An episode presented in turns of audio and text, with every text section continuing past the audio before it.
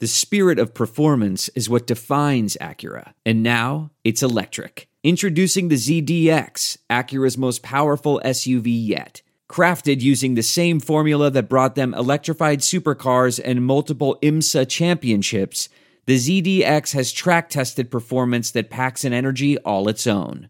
Unlock the energy and order yours at Acura.com.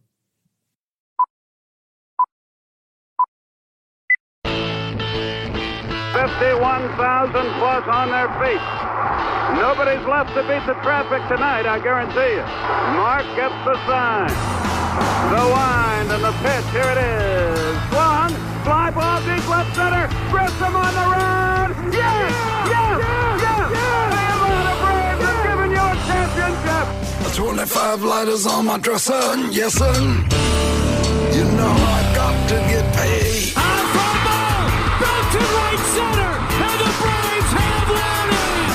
25 lighters on my dresser, yes sir. You know I got to get paid. Swing and drive, out to right. Welcome to the show. 25 lighters for my 25 folks.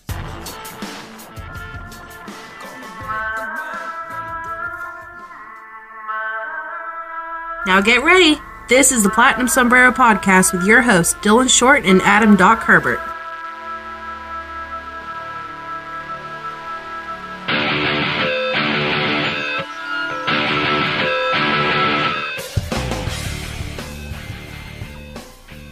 Hey, everybody, welcome to another episode of the Platinum Sombrero, brought to you by Sports Drink and our friends at Bet Online. As you've heard me say roughly a million and two times before, BetOnline is the only site I go to when I get the urge to gamble and lose some money. Not this year, though. I'm going to win big on all my MLB prop bets. I'm winning on the division winners. I'm taking the Braves to win the East. Yes, I know it's been a rough start, but we're going to win big. Oh, you can win too. Go to betonline.ag, use the promo code ARMCHAIR, and you're going to get a nice little surprise on your initial deposit.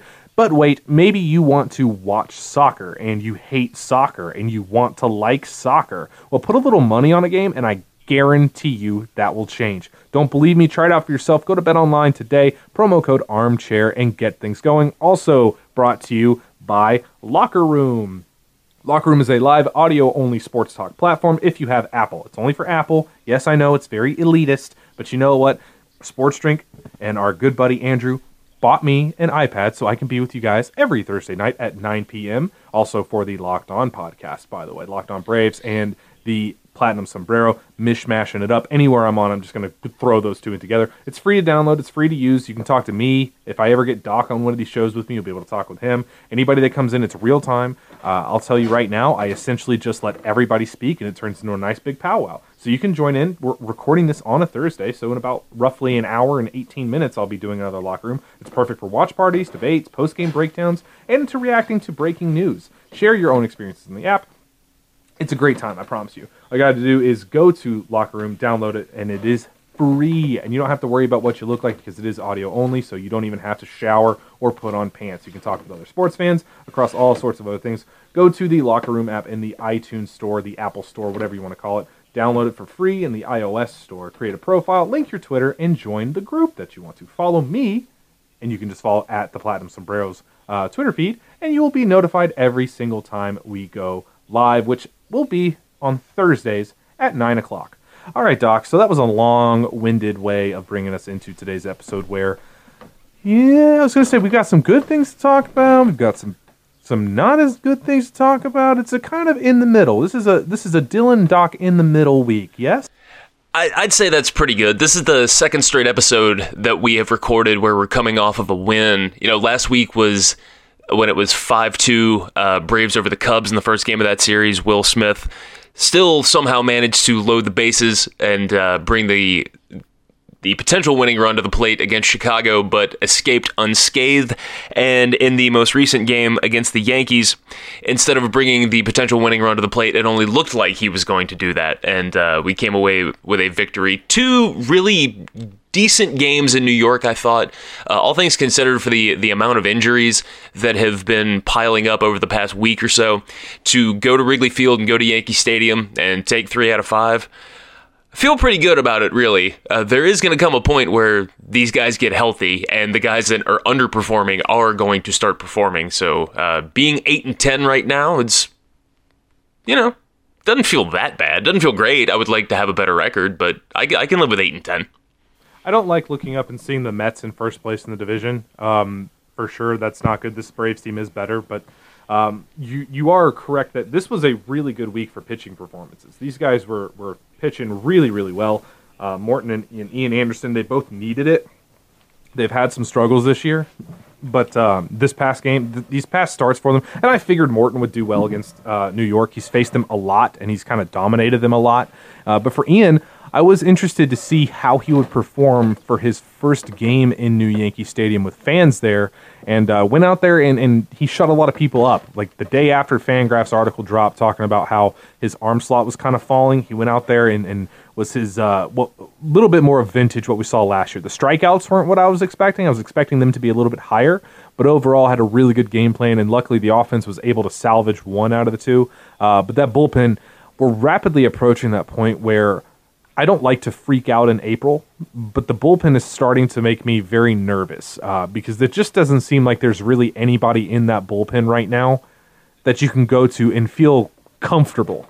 Not just confident that they'll get you out of it, but feel comfortable that it's not going to be a 20, 25 pitch session. Uh, they're going to be able to go out and get it done. So hopefully, Will Smith, even though he gave up a run, hopefully we can start seeing that bullpen kind of turn around a little bit. I think you and I would both agree, though, um, this team needs a Chris Martin type badly yeah, absolutely. And and ideally he will be coming back soon. He isn't throwing off a mound yet, but he is throwing off of uh, off of flat ground. So that's a that's a step in the right direction.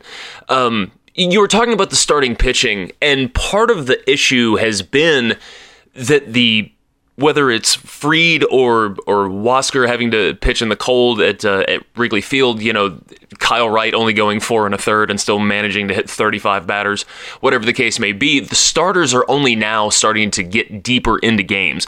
So the bullpen has struggled a lot, and part of it is because you know these are not exactly all elite guys that we're dealing with out there.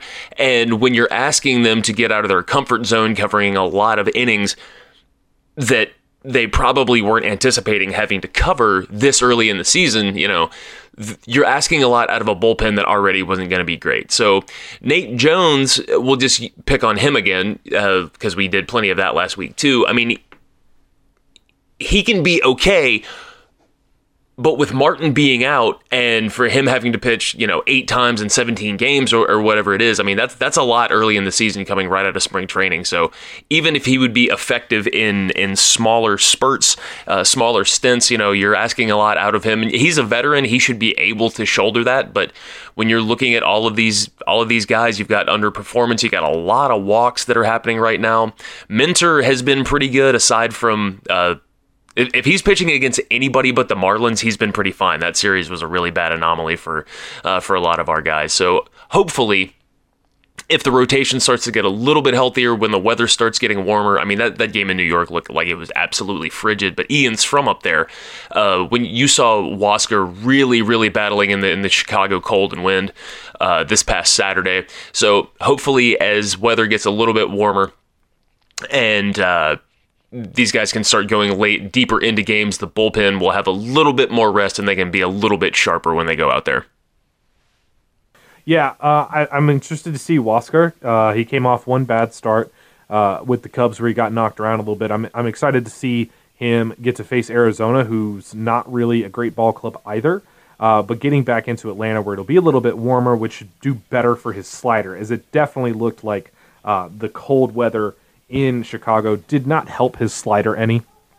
Uh, as he kind of got hit around a little bit, uh, but those things tend to happen. Um, didn't have didn't have a handle on the fastball or the slider, so I'm excited to see him against Arizona. I'm glad to see the Braves get back to Atlanta um, before we play the Cubs yet again, which I really really don't like playing teams so close together. I wish they'd kind of spread the series out, um, but. One thing we don't know when Max is going to come back. He hasn't even started throwing yet, so I would imagine he's probably going to miss another two starts minimum. Uh, Soroka, we're going to talk about here in just a second because things aren't looking great for uh, our boy Maple Maddox. Uh, but we should be getting Drew Smyly back in this series with Arizona. He's geared up uh, to pitch on Saturday, I believe, against Bumgarner. So that's two lefties that haven't performed very well this season uh, going up against each other. We'll see what happens there. But it is going to be nice to see the offense get back home. Maybe the warmer weather will, will help because uh, right now, the showing from the Braves offense, minus Ronald Acuna, has just lended more credence to the fact that Ronald Acuna is this entire Braves offense. I don't know if you guys have seen my viral tweet of a SpongeBob meme, um, but it, it's fairly apropos. That is kind of why I'm saying it, it was a kind of a miracle too. I know that when when he came out of the game in Chicago, that the Braves were already up pretty big. They had that four home run first inning uh, from that game, so it's a good thing that they were able to hang on to that uh, Saturday night victory and the 13-4 win in the game that Acuna came out, and then splitting against the Yankees. Because if you're going to lose, if you're going to split a series with with any team, um, you know, uh, we should have taken two from the Yankees. That that's on the bullpen, but the the off. Can we really call it splitting a series if it's only two games? I hate two game splits. They're not series. I hate calling them series. Well, we we won one and they won the other. We can come up with a with a title for That's it one later. of my that's one of my irrational pet peeves around baseball. Like I hate two game sets. It drives me crazy, but I it goes I just hate ties, period. So I don't know. I'm getting you off track. No, it's all good. Uh, so the offense just looked anemic. You know, they they scored four runs uh, in last night's game when Anderson was pitching, but they did it on only five hits. Uh, the, granted, they were taking their walks. The Yankees were doing everything they could to to put men on base.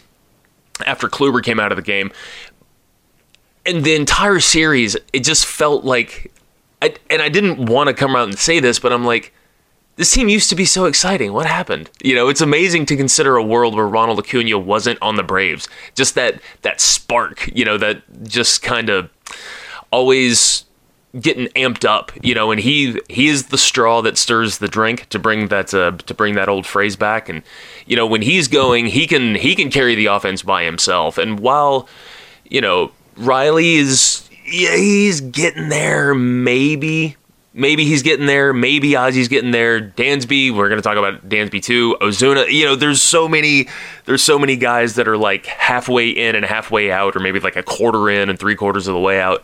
That, well, let's just say that it's going to be really good to get Ronnie back in the lineup. Freddie, Freddie's doing fine. I, d- I don't think we're talking enough about the fact that Freddie is still having really bad luck on balls in play, but his OPS is still over 900, and he is just hitting rockets right now. But even in the New York series, he was he was kind of minimized a little bit. So we know what this offense can be. We can talk all day long about the pitching injuries and the bullpen, you know, how it wasn't as good as last year. The offense is gonna hit. All these guys are gonna hit. So figuring out how to eke our way through while we're just kind of holding it together very, very loosely. Being able to pull some wins out and not fall five, six games out of first place within the first three weeks of the season, this is crucial. You know, this is a crucial stretch right now. And the Diamondbacks, this could almost be a trap series because even though they're 9 and 10, they're really kind of not good. So if the Braves take their foot off the gas at all, then they could kind of find themselves in trouble. Their offense isn't great, their pitching's not great, whether it's starters or relievers. So this is this is a time to really just put the foot on the neck for the Braves. It absolutely is. And speaking of holding on loosely, just make sure you don't let go because if you cling too tightly, uh, you're going to lose control. Speaking of losing control, today's episode, as always, as we mentioned earlier, brought to you by Bet Online and our friends at Locker Room, who you're going to be able to tune in tonight at 9 o'clock for a Locker Room. Also brought to you by Kaenon Sunglasses. The outdoor experiences could be better, clearly better. And I mean clearly. Clearly, as in clearly better sunglasses. Kaenon sunglasses are made exclusively with polarized lens for optimal clarity using Japanese optics, which means they're flippin' awesome. Kaenon's lenses are clearer, lighter, and stronger than any other lens on the market and are nearly impossible to scratch, which is good if you're like me and drop them 45 times. With frames that are handcrafted in Italy, Kaenon sunglasses elevate your experiences outside with a degree of clarity beyond your wildest imagination, Doc. Your wildest imagination. Just use the exclusive the exclusive code KaenonCast15, spelled K A E N O N 15, uh, KaenonCast15 at Kaenon.com. Again, K A E N O N Cast 15 at Kaenon.com and get 15% off your first pair. I'm just saying, Kaenon, it would have been pretty cool if you would have sent Doc and I a free pair of sunglasses so we could really talk about it. But whatever. Kaenon Cast 15, Kaenon.com. Get your exclusive Kaenon sunglasses today.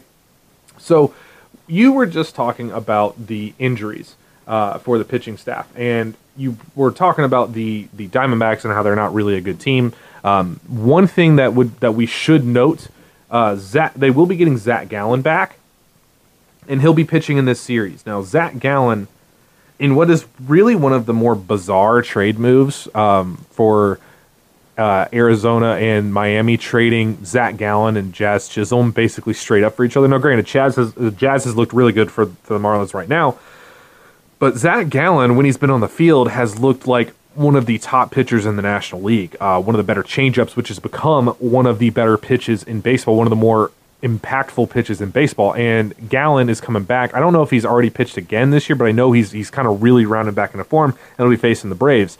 Uh, and and a guy like Gallen is typically a guy that would give the Braves fits. He's an excellent, excellent pitcher. He will be pairing up with Bryce Wilson, so that will be interesting. Uh, but you're right, that lineup for them Ketel Marte is really their only offensive player that you kind of circle on the stat sheet, and he's been injured for most of this season with a hamstring, I believe.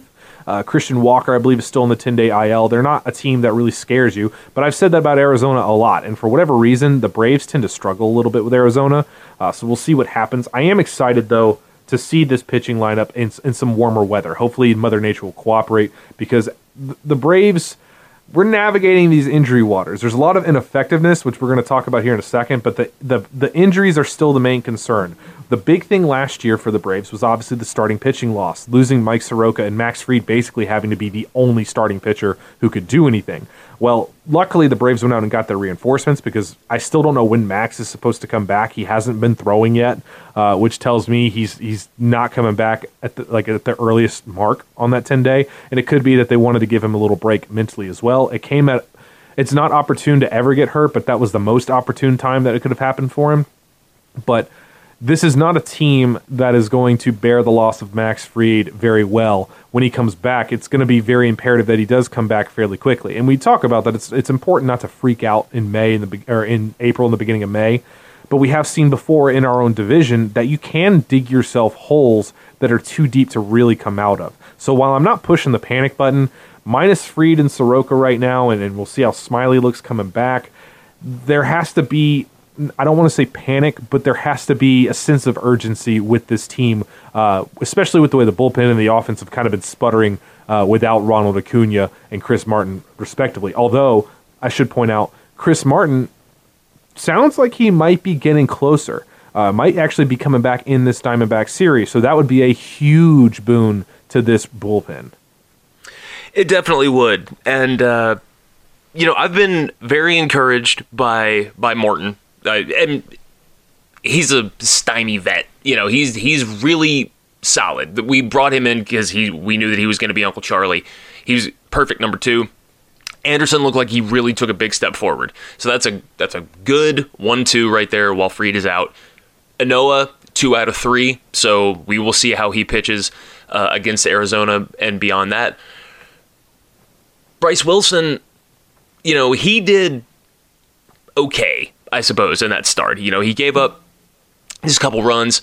Uh, he really pitched to contact. He's really kind of come come into his own in that. And if you really get too deep into the stats, like it, you and I will tend to use FIP more than we'll use ERA because it focuses more on the pitcher's game than the the surrounding stimuli. And I tend to use I tend to use SIERA, which goes even deeper on that. But apparently, but I haven't gotten enough people caught up on that one yet. It's a that's a that's a tricky one. Even even deep analytics people kind of aren't willing to incorporate SIERA as the main one yet. But uh, they should. It's the only thing that also includes park factors. No, I I I totally get it. But if you start looking at Bryce Wilson's ERA, which you know, no stat, the only bad stat is one that is used by itself to make a determination on a player. You almost have to use like 10, 15, 20 different. So, you know, there's value in ERA and these, there's value in FIP. Well, in Bryce Wilson's most recent start, his ERA was 3.6 and his FIP was like 8.6. you know, and, and you're going to have that because because he's trying he's not trying to just overpower guys and be like a strikeout guy then his strikeout numbers are going to be really low he's going to pitch to contact so naturally that's going to be higher and instead of giving up uh, a bunch of ground balls, he gives up a bunch of fly balls. So you swirl all that together, and that is a disastrous FIP. And some guys just, you know, some, Julio Teheran, same type of way, where Julio's FIP would be much worse than his ERA, but his, he's a guy that throughout most of his career has outpitched his FIP just because that's kind of the profile. And I talked about Bryce Wilson on Locked On. We might have talked about him a little bit last week about how that was a that was that was kind of that that type of start from Bryce is why he's always been viewed as the safest of the pitching prospects for these Braves guys because it wasn't spectacular in any sort of way. It was a pitch to contact. I believe he only had one or two strikeouts in that outing, but he didn't walk a lot of people. Uh, gave up a lot of soft contact. Didn't really get hit around, but just a guy that went out there and he, he gave you a plenty of innings. He he left you in a position to win that game. And whether you're up a run or two or down a run or two, that's typically going to be Bryce's game. Occasionally he'll come out with ones like he did uh, against the Dodgers, where he's just flat out dominant. But usually that's not going to be Bryce's game, and that's something that you and I have been touching on with Bryce uh, since his ascent through the minors, where one of the key things about him is that he throws so many strikes and is so around the zone. Uh, I, have always said it's a lot like John Lackey, or whenever they say that a guy has a bulldog mentality, what it means is he challenges hitters. He throws a lot of strikes. He doesn't waste a lot of pitches, and that's just recognizing your own your own limitations. Like, yes, he can throw 95, but he doesn't necessarily have high impact stuff, uh, as you and I would call it. So for him, learning who he is and just being comfortable with who he is, Bryce is a very fine fifth starter candidate. He doesn't have the same ceiling as some of these other guys. Like he certainly doesn't have the ceiling of like Huascar or somebody like that. But he is a guy that you can count on, mostly start to start, to go out there and put you in a position to win. And there's a lot to be said about that. I was I was impressed with Bryce's performance, not because it was a great performance by any stretch of the imagination, but because he went out there and he did exactly what I think Bryce should do and I think Kyle Wright could kind of learn from that a little bit too, and and not and not try and be quite so fine, and just realize an out's an out. Um, and and once again, you the the way we take the game in now is different than it was 10, 15, 20 years ago. And in even guys like like Mike Soroka, their value is when he's healthy, mind you.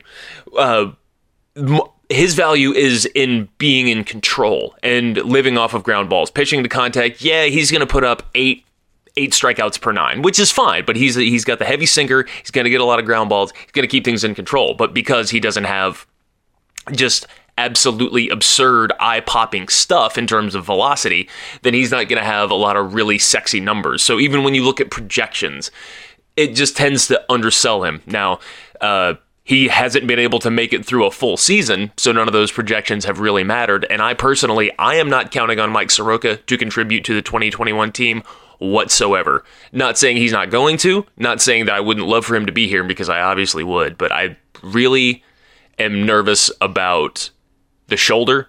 Um, and I kind of wonder if the bullpen let's just entertain this scenario for a second. If the bullpen continues down its same path, and then you've got any type of unified front, let's say Fried comes back and he does pretty well, you got Fried, Morton, Anderson, say Smyly does well, and, and oh, there's five right there. If the bullpen sucks and the rotation's full, put Mike Soroka in the bullpen, limit his innings.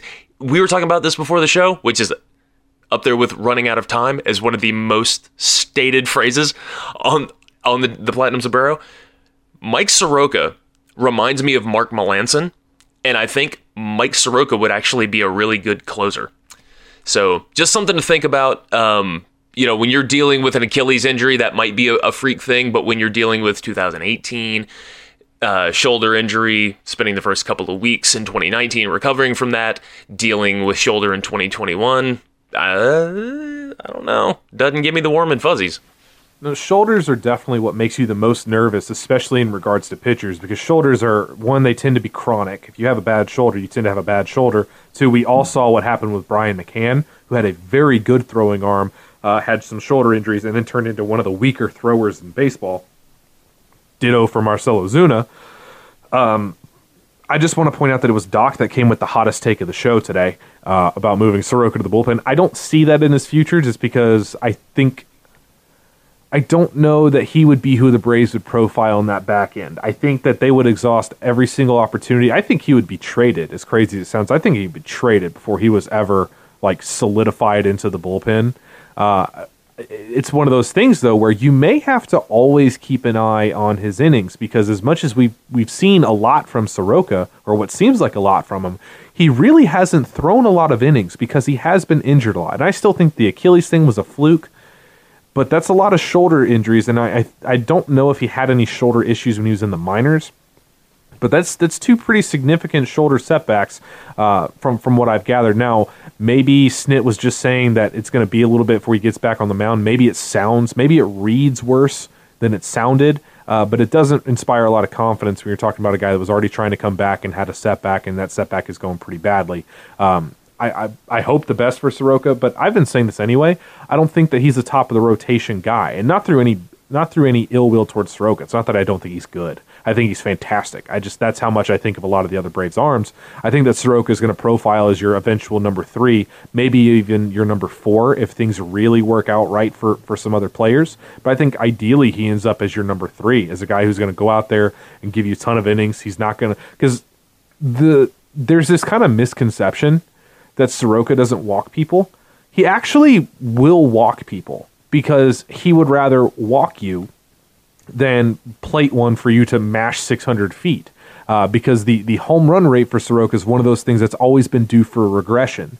So I'm not going to be shocked if you see once Soroka really settles into his big league career, if you see him as a guy with a three eight to a four two walked per nine rate. Like that's that's not going to be all that uncommon for me. The the thing about him is he excels at getting weak contact, which is a lot like Melancon, like you're saying.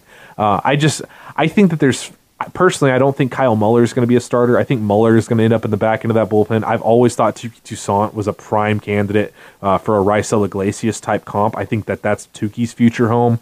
Uh, and Jasseel De La Cruz. I don't think Jasseel is going to be a starter either. I think Jasseel, you take his 70 fastball, you take his 70 slider, and you put him in the bullpen and you let him work. I think Huascar and Jasseel are pretty similar. I just think Huascar uh, has more upside as a starter because he already has more pitches to throw. I think Mike will find himself. Uh, early, this could also just be that I'm just hoping. Like I, I, really, really want it to be Mike that solidifies into that rotation, and we can have an eventual of Fried and Ian and Mike and Huascar, and then pick your fifth one. I don't really care which of the fifth. Say it's Bryce because I think it'd probably be Bryce. That would be most likely fifth, or Shuster, or whoever.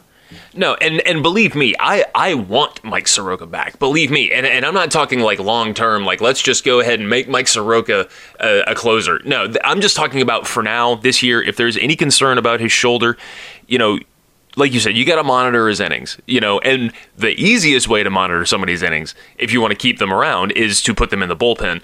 And, you know, if you're throwing 100 pitches at a time as opposed to throwing 20 pitches at a time in game, not counting like warm ups and, and whatnot. Um, it can it could minimize some of the nonsense on the shoulder. And he's got all the talent in the world. I just want him to be healthy and I also want him to be effective and contributing. Because you know it's driving him crazy now. You know that he's been completely stir crazy ever since the second he went down with the Achilles injury and he's wanted to get back.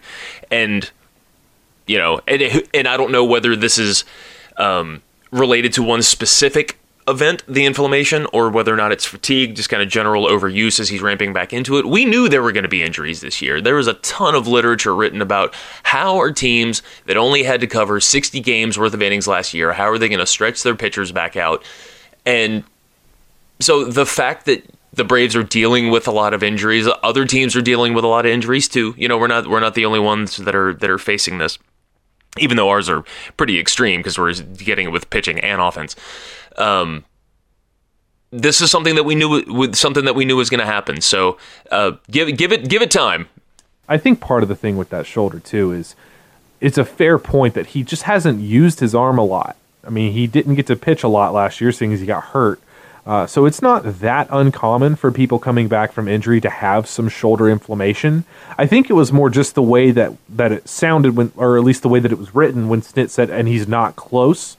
That kind of scared a lot of people, or just he had a setback. I, I don't really, without really knowing exactly what that setback was, it's it's hard to gauge whether we should really be worried or not. Um, but overall, I, I, I I'm not going to press the panic on that. I've said all along the Braves have so much depth, and, and we've said that a, a, million times on this show. The Braves have a ton of depth, and they can they can bear an injury or two. They can't bear three, and they can't bear it being all of their top pitchers. Like they were geared to be able to miss Soroka or Fried. They can't miss both for any real length of time.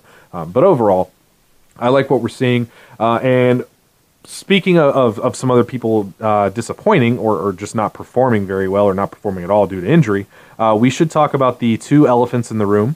Uh, one, you and I are going to have pretty different opinions on. The other one, I think we're going to have a very common consensus. So let's start with the common consensus, uh, and that's Dansby Swanson. Of it's nice to see that the defense has really come around in the past few seasons because it was pretty much untenable for a while there. Um, but goodness gracious, uh, I, I give the guy a little bit of love coming into the season, and this is how he repays me.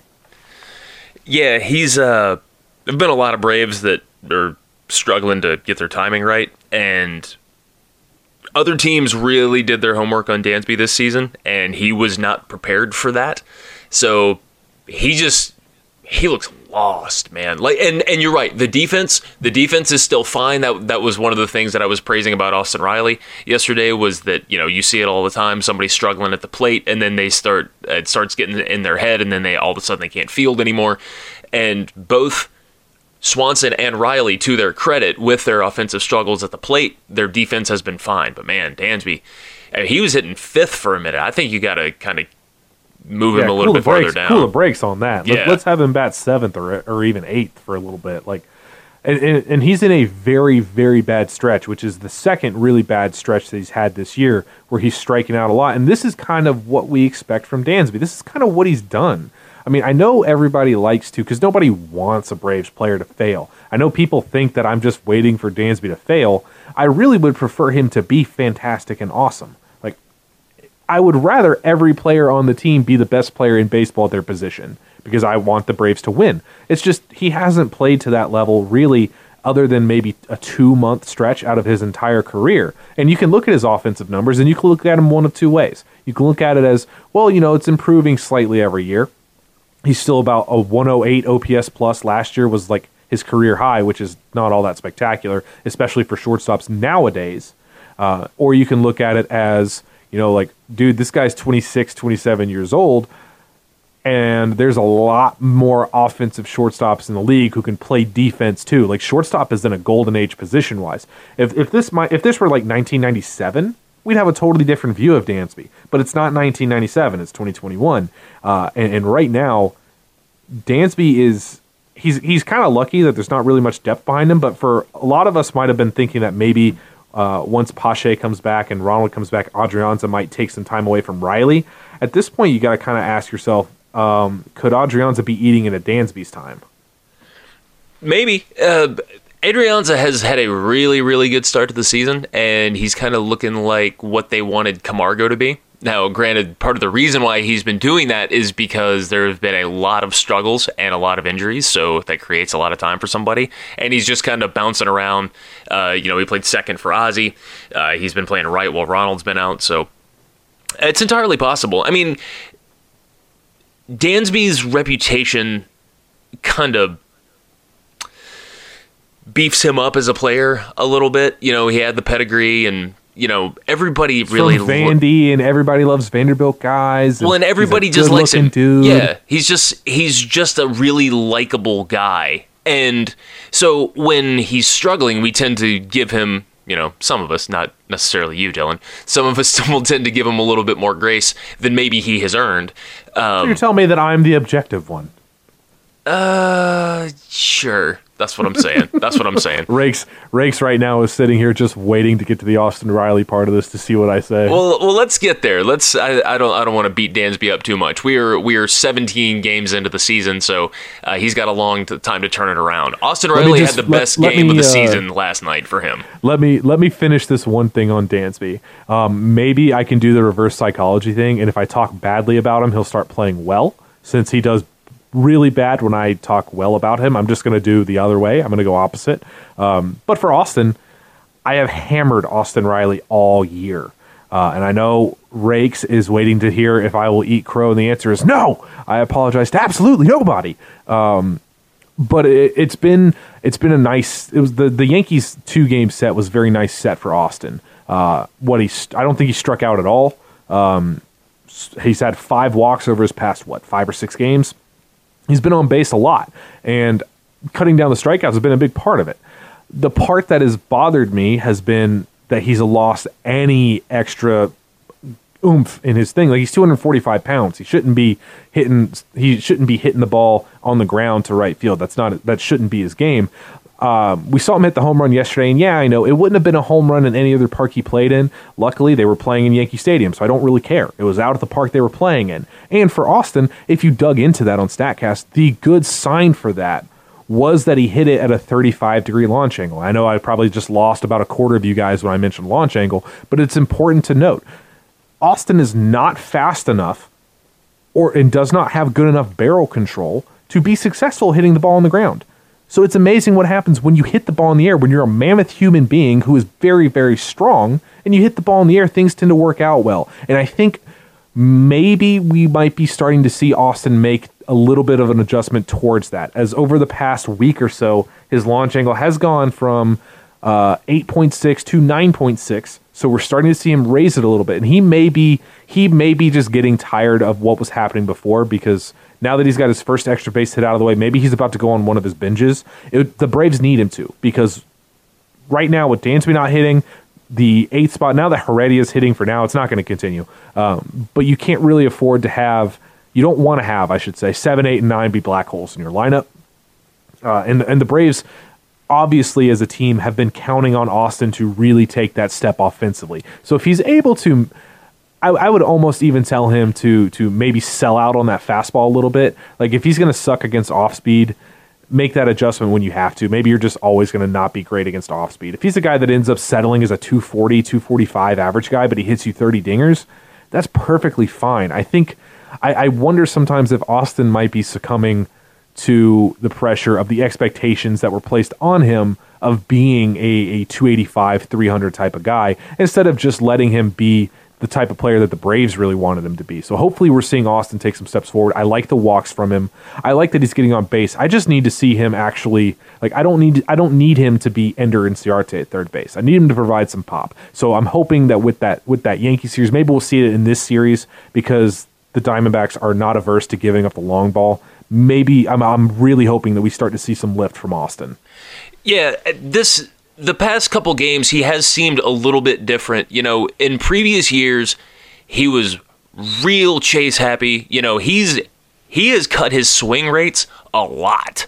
A lot, a lot, a lot. He's swinging uh, way less than he did in previous years, and he is making more contact when he does swing. Uh, but you're right, he is hitting it on the ground. He's not hitting it in the air. And he's not a perfect player. And we all know that, but I think that he knows that too. And for a lot of the different areas where he has been publicly criticized, whether it was his bat speed, is he going to be able to get to high velo stuff? You know, he did work on that. There was a lot of criticism on his defense, and he's obviously done a lot of work on that. I've been I've been very impressed by his glove this year, and and we know that he can hit it 500 feet and that that's something that's a skill that's never really going to go away. He is just country strong. That's a big strong dude. But I think that he really wants to be a good well-rounded hitter, you know. I agree. And I I think that I think the final piece for him is to figure out who he's going to be. Because for the reasons that you just mentioned, I don't think Austin is a guy that can be an average and a power. I think he has to be one or the other. And it's not going to he's not going to figure it out one way or the other until he decides which he's going to become. So I think he might be getting a little bit more confident in that. No, you're right. And and what he's also managed to do is his walk rate is up over 10% for the first time in his career. His strikeout rate is at 20.3%, which is it was 36% his rookie year. It was 24% last year. I mean, we're seeing some really good plate discipline from him right now. And I know that he, I know he's not mashing the ball. And he's some of his singles that he's had he's had have been he's had like the anti everybody else on the Braves luck. You know, you, right? You've got he's had the Phillies luck. Yeah, you've got Ronald hitting him 115 right at somebody, or Freddie hitting one 115 right at somebody, and here's Austin Riley doinking a single at 57 miles per hour off the bat. But I'll take it. You know what I mean? If he can navigate this, because he's even for being in a slump and even for seeming lost at the plate, you know, his OPS is 683 That's not bad for somebody that we're just kind of beating up right now. So if he can go on one of his patented streaks, he's only going to be behind Ronald as being being the most uh, effective contributor on this team. I said earlier that we're not even talking about Freddie, and then I just left him out. So Austin will be third. We'll we'll say that. Well, we'll say right now, like Austin is number three on the team right now uh, in WRC plus and in OPS right now, which might say more about the rest of the lineup. Um, but again, I mean, you can see like a lot of people. I, I do think people might be celebrating a little bit too early until he does it consistently because he's in the seventh percentile for average exit velocity, and that's more important than your max exit velocity. But the max does show that when he squares up, you know, he's a gigantic human. He's a big, strong dude. He can hit the ball super hard. I just he can Nelson Cruz it. He just can't. He doesn't have that that hit tool capability. I think he'll figure it out. Uh, I'm not certain how long it's going to take, and I, I, think that it's very important. I think this is a very important stretch for Austin because I don't think uh, I don't think if, if Austin were to continue being kind of a light hitting third baseman, I don't think he would be the starting third baseman for the Braves as we head to the playoffs. I think that that would be a position where Alex would have to take a very very hard look come trade deadline time because you, you can't have the entire left side of your infield being light hitting. And if Austin is finally able to uh, make a decision and, and start hitting the ball with a little bit more authority, taking more walks, like even if he goes back to struggling on the off speed, just taking more of his walks will make him a very it will make him a very effective player. Like he doesn't have to hit 285 to be a, an effective player. We've seen it. Like I say this all the time. Joey Gallo is one of my least favorite players to watch play the game, but he's a very effective player because he knows his weaknesses too. So he knows if he bombs 40 homers and carries an 18% walk rate, it doesn't really matter that he hits 230 or 215 because he's still impactful. He's impactful with what he does. And I, I'm the more I see Austin Riley, the more I think he's going to have to make that decision of he might be he might not be Troy Glaus. He might be more Mark Reynolds or Joey Gallo, and that's okay. Just because you have a set expectation of somebody in the minors where you're it's it's more of a reminder of like what you see in the minors is not always a perfect indicator of what they're going to be as a pro because I'd, I'd much rather him be Mark Reynolds than be Mike Olt. Yeah, and and there's still the danger that that he is going to be Mike Olt, but this weekend he is catching Arizona at a good time. Luke very much so. Luke Weaver has had a very rough start of the season. Madison Bumgarner's ERA still has a comma in it, and even with Gallen coming back, you know this is only his third start of the year, so he might not be all, all the way there. So um, ideally, he'll be able to ride that first, just getting the monkey off his back and saying, okay, I got my first extra base hit, I got my first home run. We can get down to business now, and he can hopefully just mash this weekend and beyond. Right. I'd, I'd, like to see him go on one of those month and a half binges like he did because I think I think the whole time Austin's been chasing uh, what he did when he first came up, uh, and I, I, think that that's been kind of I think that's might have been what made him kind of move away from his swing path to begin with when he started struggling really hard. Um, I, I, I think.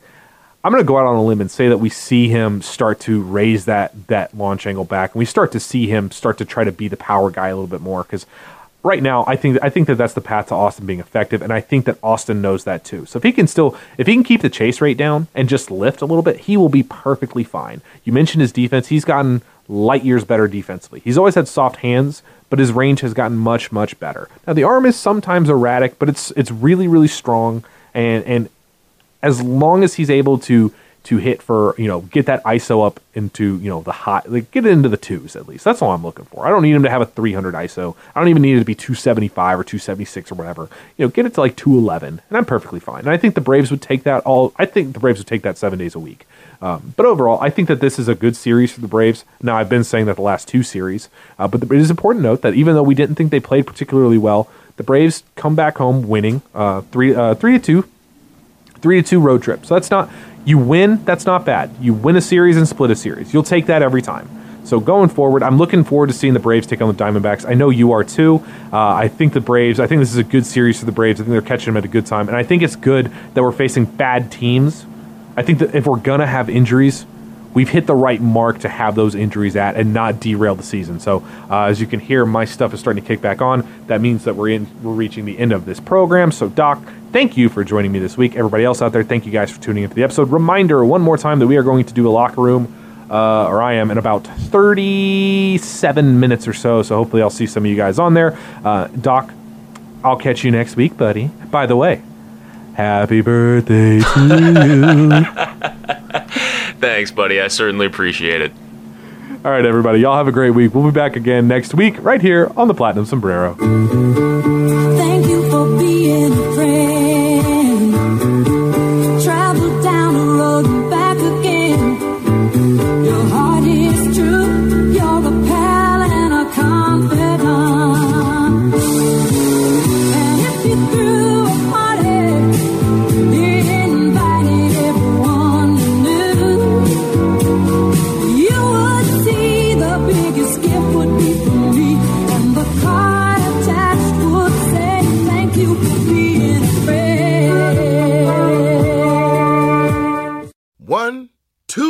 Three, four. Those are numbers. But you already knew that. If you want to know what number you're going to pay each month for your car, use Kelley Blue Book My Wallet on Auto Trader. They're really good at numbers. Auto Trader.